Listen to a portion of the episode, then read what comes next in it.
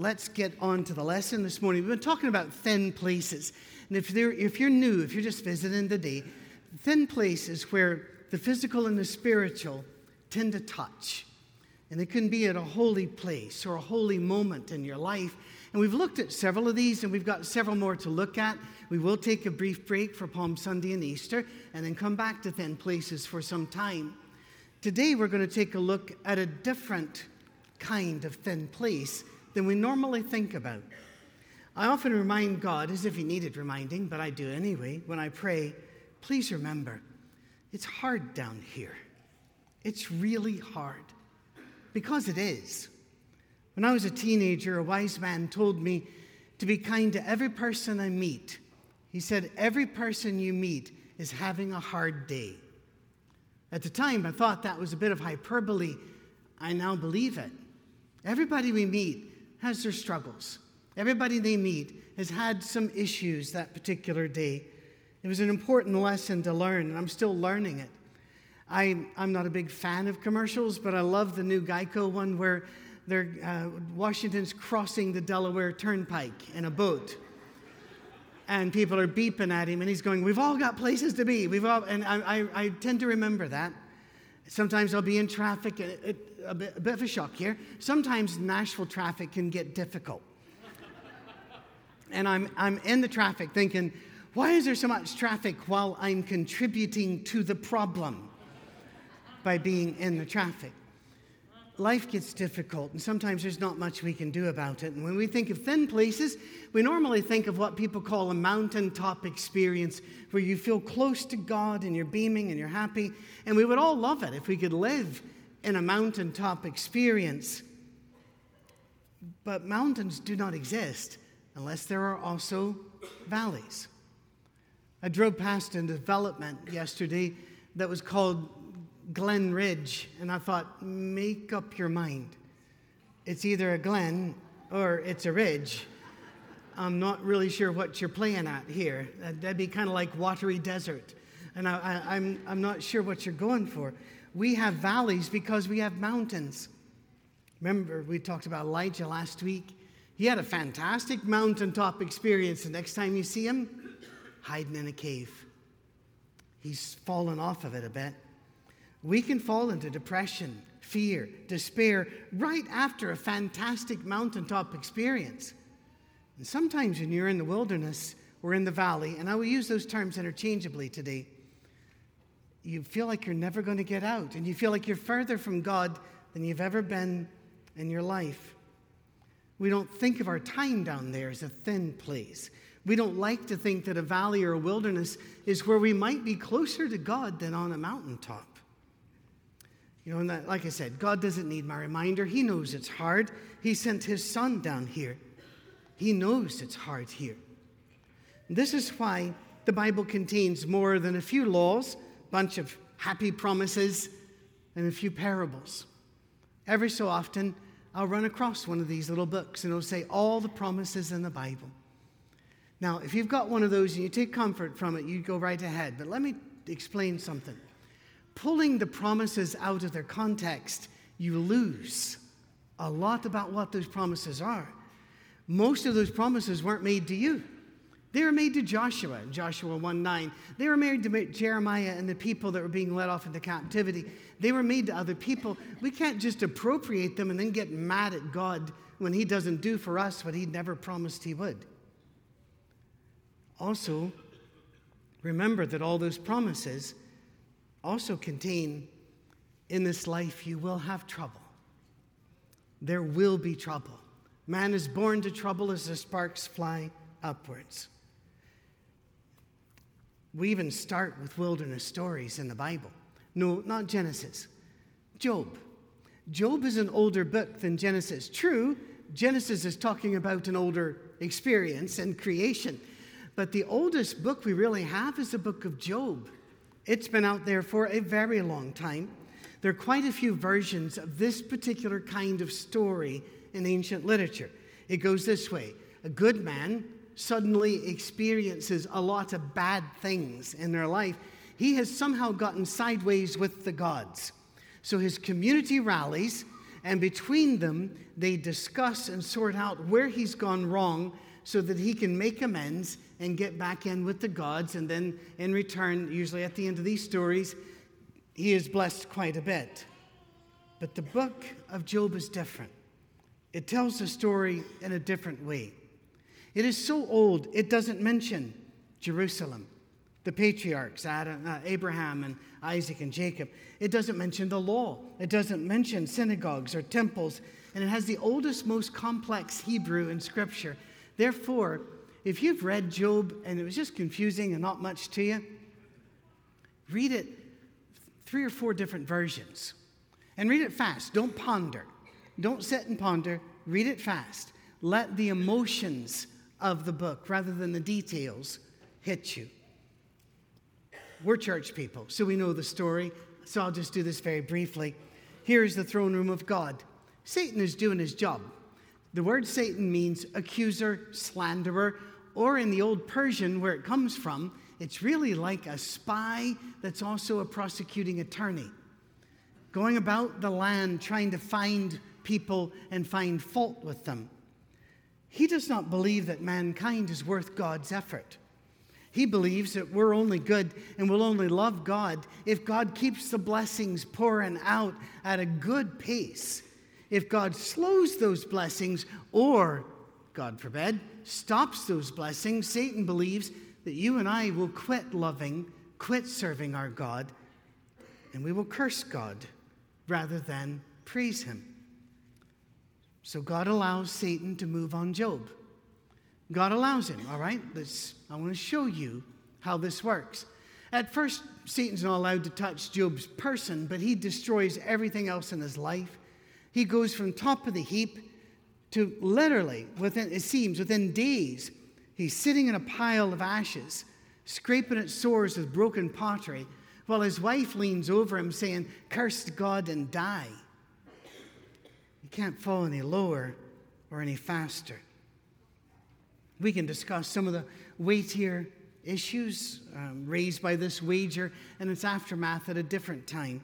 Right now, I want you to notice, though, a couple of things. First, for some reason, this is the first story God wanted us to know. Even before, in the beginning, God created the heavens and the earth, this is the first story that He gave mankind for us to understand our relationship with Him. I think we need to remember this. In fact, the book of Job probably predates Moses by three to four hundred years. God wanted us to understand something about being in the wilderness. The wilderness, perhaps the reason is, the wilderness is such a universal experience. I don't know why we don't realize that. When we're in the wilderness, we always feel alone, don't we? Isolated. We're the only one. We get a diagnosis from the doctor, and it may be cancer or, or uh, Alzheimer's or Parkinson's or MS. And one of the first things we wonder is, why me? Without realizing everybody, everybody's going to get bad news. Everybody takes this path. Like the old song said, you're going to walk a lonesome valley. But I would disagree with the song when it says you've got to walk it by yourself. That's the lesson we need to learn in Job. While we're in the wilderness, we can feel alone, but we are not. Absence from blessings and joy, listen carefully, is not the same as absence from God.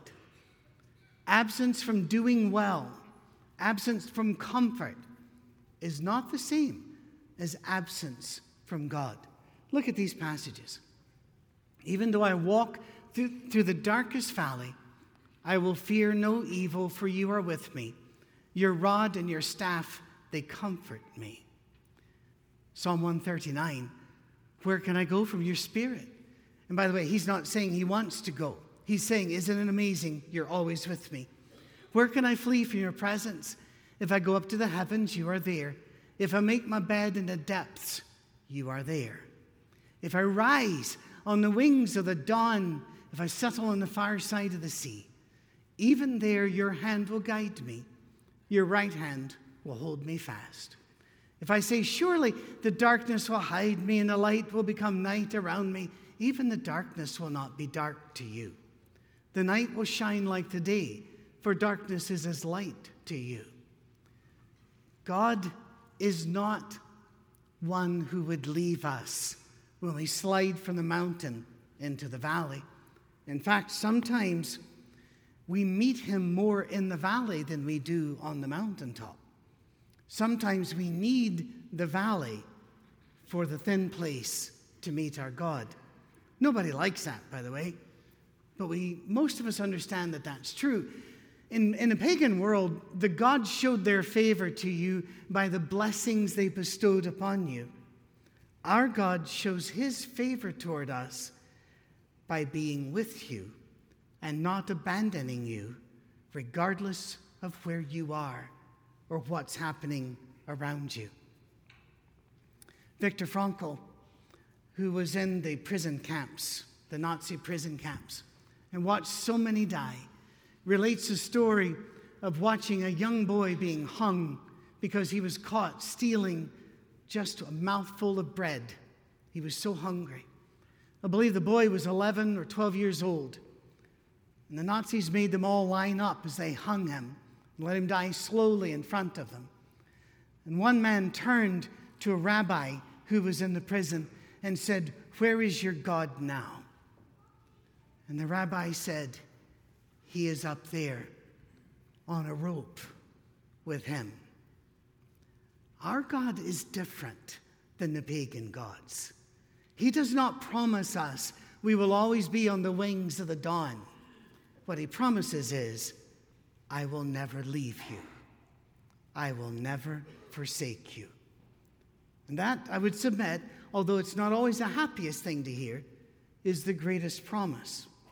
God allows Job in this book to take all of the usual human methods of dealing with suddenly finding yourself in the wilderness. We all do this. He's given time to mourn, he's given time with his community, he's given time to rationalize and play around in the fields of philosophy and theology. But he gets nowhere. Perhaps we should also admit that we cannot reason our pain away. How many times have I spoken words at a graveside that I knew were true, but I also knew were not comforting anybody there? We were saying our words because we say our words. We were standing there because we stand there. But that wasn't going to fix anything. Sometimes preachers feel completely useless and helpless at these times. But we stand there anyway, knowing God's there so we'll stand there too. We'll speak because God is there. And sometimes people will say, But I didn't feel him there. That's an interesting thing, isn't it? Facts trump feelings. God said he was there. You don't have to feel him for him to be there. Words and ceremonies are good and they have their purpose, but we need God. And so in Job, I would say when it got darkest, but let's be very fair, it had been dark for a long time by this stretch. Then God shows up right when Job and his community have hit an impasse. And God does not show up with a fruit basket saying, Ta da, it's all right now, Job. No. He shows up to remind Job of a hard lesson. God is God even in the valleys even in the wilderness. There were some armies in the Old Testament that made this mistake. They said, You know, we fought the Israelites on a mountaintop, so their God must be a God of the mountains. Let's fight them in the valleys. And then they got whipped again. They found out God's a God of the valley as well. Oh, when I was a boy, I was wondering, is there another reason that story's in Scripture? I think it is. When we slide into the valley, He is still there. My father, I visited my father and mother. Those of you that don't know, my father's between stage one, stage two uh, Alzheimer's, and it's not diagnosed, but I'm a neuroscience guy. He's got Parkinson's. Uh, it's as well, and he has hallucinations. He loses where and who he is. My mom said he'd had a very hard morning that morning, insisting that they were in a different place at a different time and different people were in the room. But I visited with him for a while, and as I leave, I always say the prayer over them, but I also take them lunch. I take them something special. So I did this time. I don't take them healthy food because people, they're not going to get healthy. I take them food they want. Uh, I had somebody actually challenge me this week because my father had said he craved peanut butter fudge. So I took him some. I, I did what they did in the old days. I ordered it online and I got it and I took it to him.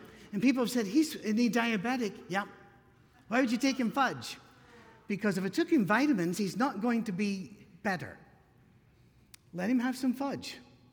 So, let him have some fudge. People, everybody dies.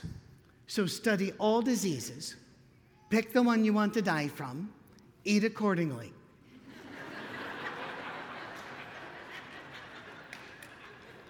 I do not want to be in a hospital one of these days dying of nothing in particular. I want the doctors to be able to spot what's wrong from the parking lot. My dad's in a real valley right now. Breaks my heart. My dad never had a hobby. Not really. He didn't play games. He, you know, he's not, I never played catch with him. He, he didn't bring out a board game. That's not who my dad was. It was always work. And now he's trapped in this body in a chair. And yet, when I brought the food in, I went over to say the prayer, and he prayed. And he was 100% present during the prayer, talking to his Lord of heaven and earth, because he knew even now, God's in the chair too. He's there now. That was a gift to remind me God is not changed by the wilderness. God is not afraid of the wilderness. He is still God. He is still good. He is not absent. By all accounts, Job was a great man before the wilderness. God calls for him to remain a man of worship and faith in the dark. We're to be purified by the wilderness. We are to be hardened. We are to be strengthened. But we are not to be changed to the point where we lose sight of our God. I've had um, many of the people around me before have used the expression scars or tattoos with better stories. My expression is stars are a sign that something tried to kill you and didn't. God wants you to sometimes rejoice in your scars. Remember, Paul did. He said, I bear in my body the marks of the Lord Jesus. Well, by that time, he'd been shipwrecked, he'd been stoned, he'd been, I imagine he did. How'd you get that one, Jesus? That's a pretty cool story, actually. He probably used that as an opener. And then we move into the New Testament. Guess what we find? A wilderness story. Matthew, Mark, and Luke all mention it. Mark just mentions it. Matthew and Luke give us details. John tells us, he, he, may be referring to it. He doesn't give us the story, but he may be referring to it when he says that Jesus had met the prince of this world, but that he had no power over Jesus. Hebrews mentions this story too. Hebrews chapter 4, verses 14 through 16. Therefore, since we have a great high priest who has ascended into the heavens, Jesus, the Son of God, let us hold firmly to the faith we profess. For we do not have a high priest who's unable to empathize with our weaknesses. But we have one who's been tempted in every way, just as we are, yet he did not sin. Let us then approach God's throne of grace with confidence, so that we may receive mercy and find grace to help us in our time of need. Did you notice in our time of need? It's assumed you will have them. It's assumed the darkness will come. Take careful note of when the temptation in the wilderness hit Jesus. In Matthew chapter 3, verses 16 through 4 3. As soon as Jesus was baptized, what's that? A mountaintop experience, right? God shows up. This is my beloved Son, in whom I'm well pre- pleased. How could things get better than this? Well, the answer is they're not going to. He went out of the water. That moment, heaven was opened. He saw the Spirit of God descending on him and alighting on him. there we go. And a voice, Tennessee's trying to kill me. It's all right. I'm against the death penalty, except for whoever developed Bradford pears. And I'd like to witness that one. Uh, a voice from heaven said, This is my son whom I love. With him I am well pleased. Then, then Jesus was led by the Spirit into the wilderness to be tempted by the devil. When you go into the wilderness, you might not be far from God. I know it feels that way.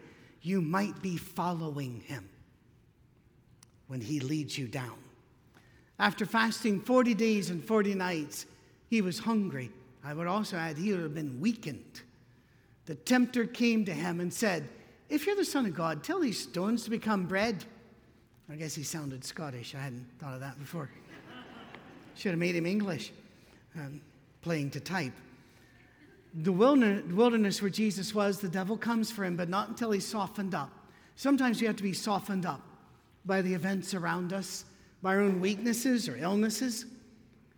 The wilderness will soften you up, and that's when Satan comes. Some of those attacks are disguised as gifts and blessings. Look at the version in Luke. Jesus, full of the Holy Spirit, left the Jordan, full of the Holy Spirit, and was led by the Spirit into the wilderness, where for 40 days he was tempted by the devil. He ate nothing during those days, and at the end of them he was hungry. The devil said to him, If you're the Son of God, tell this stone to become bread. Jesus answered, It's written, Man shall not live on bread alone. The devil led him up to a high place and showed him in an instant all the kingdoms of the world. And he said to him, I will give you all their authority and splendor. It's been given to me, and I can give it to anyone I want to. If you worship me, it will all be yours. Jesus answered, It is written, Worship the Lord your God and serve him only.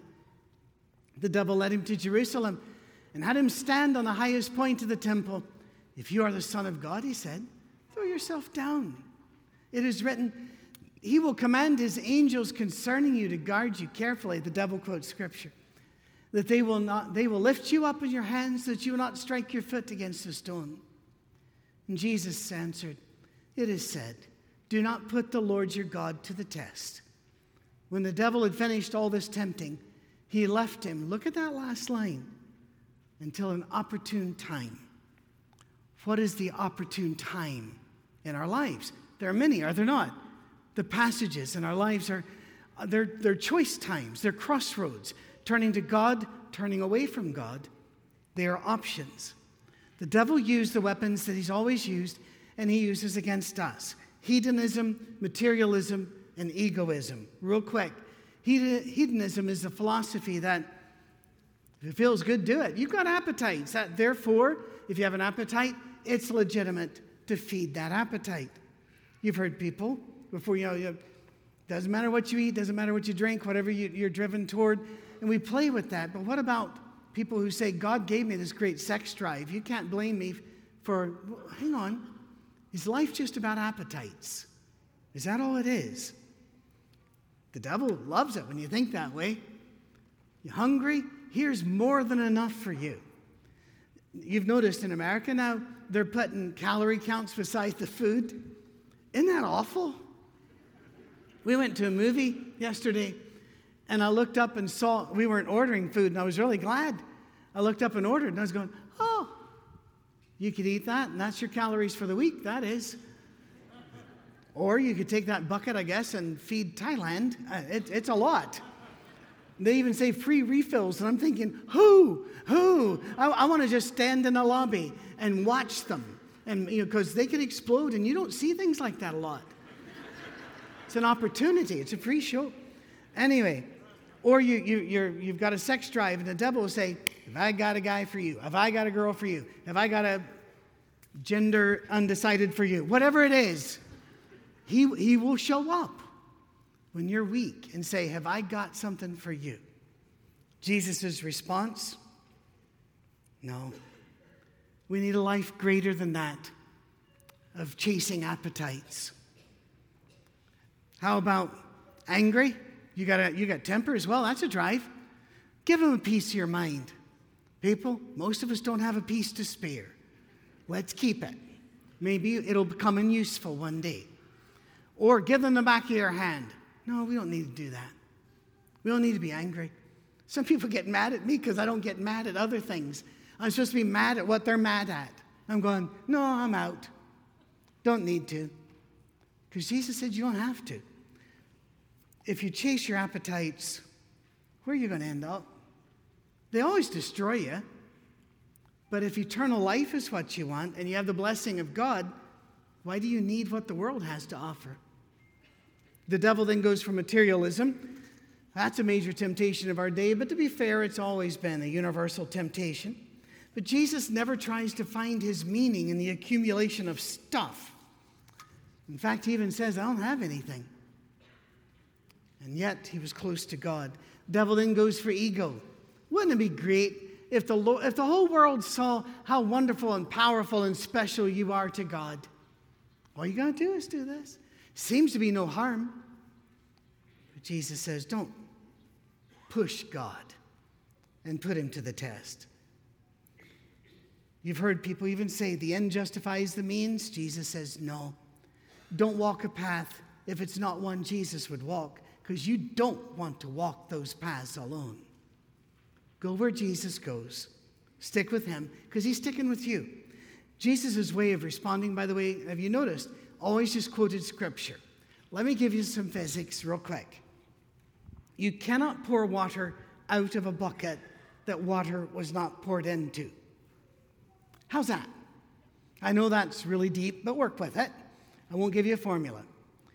The point of it is, is this there will come a time where you need to have the scripture in you, and you will not be able to access it by reading. Perhaps you've had a stroke.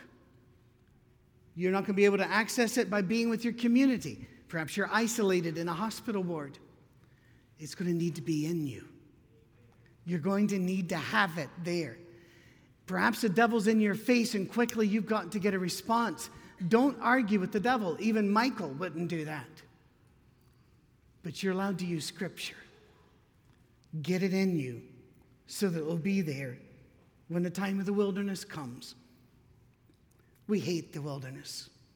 We absolutely hate being in one.